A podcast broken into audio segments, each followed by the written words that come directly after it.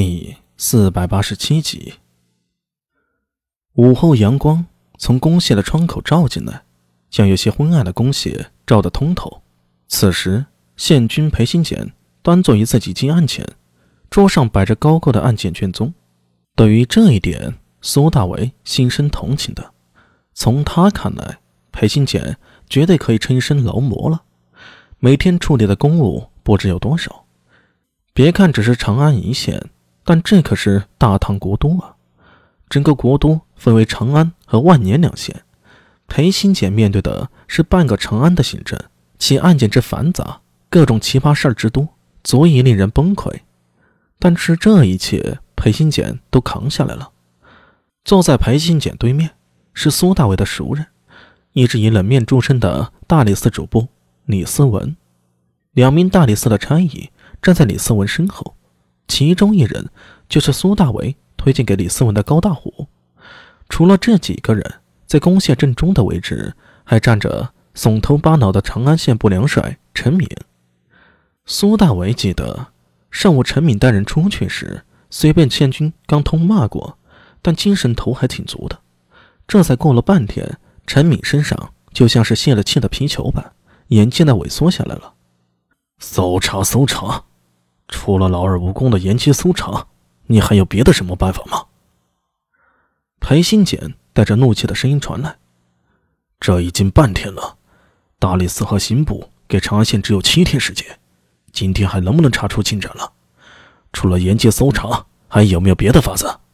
呃，县爵，我此事啊，一点头绪都没有，除了案件排查，卑职卑职实在不要说没法子。李思文冷冷的声音这时响起：“办法总比困难多，否则陛下用我们这些人做什么？”刑部尚书张新成张大人上午派了人到我大理寺询问案情，长安县应该知道。这次幼童被劫案里，张一之与张苍忠皆是张氏子弟，若不是张大人公务繁忙，几乎……就要亲自来大理寺过问了。长安县如果再拿不出可行的方律，如果案件再无进展，只怕不是我大理寺过问，而是刑部尚书亲自问你们了。这话出口啊，陈敏的脸色顿时煞白。虽春寒料峭的时节，脸上的冷汗仍不断滚落。他伸手不断的抹着额头的汗珠。呃呃，卑职，卑职这就加派人手。加派人手。县军裴新简站起身来，来回走了几步。苏大伟回来了吗？呃，县爵站在门外，冲着两排差役使了眼色，让他们别出声的苏大为快步走进宫廨，向着李思文抱拳道：“啊，见过李主簿。”他的目光从高大虎脸上一晃而过，接着向裴新简抱拳道：“见过县爵。”你可算回来了。裴新简似是松了口气，说来奇怪，自从用了苏大为后，他心里隐隐有一种感觉：只要有苏大为在，案件就出不了篓子。陈敏悄悄回头看了一眼苏大为，原本与苏大为存着竞争的关系，可是这个当口也顾不上别的，见到苏大为啊，他心里也是稍稍一松。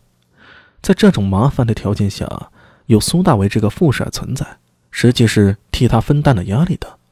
否则，刑部、大理寺、县衙三重压力下来，只怕他这个不良帅也就当到头了。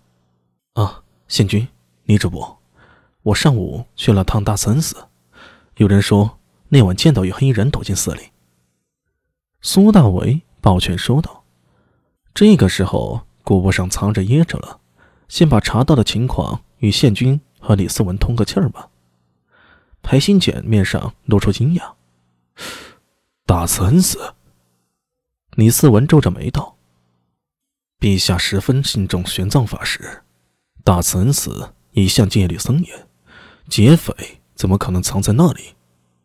啊，李主簿说的是，我与玄奘法师聊过，法师说昨晚有倭国僧人去过大慈恩寺。借阅经书，我想接下来查一查那几位倭国僧人，看看是否与案件有关。倭国僧人。李思文眯着眼睛，不知想起了什么。裴新简双手负后，来回踱了几步。总算是一条线索，查下去才知道有没有用。说完，他又扫了一眼束手立在一旁的陈敏。如果你没有好办法，就多听听苏大为的。是。陈敏满脸羞红，忍气吞声的应了一声，但是他的表情，这无疑是一种羞辱。堂堂不良帅。居然要听副帅的，苏大为在心中苦笑。宪军这是把自己架在火架上烤啊！但此时也顾不上分说此事了。就见裴新简向自己看过来。苏副帅，除了查倭国僧人，此案你还有没有别的想法？有。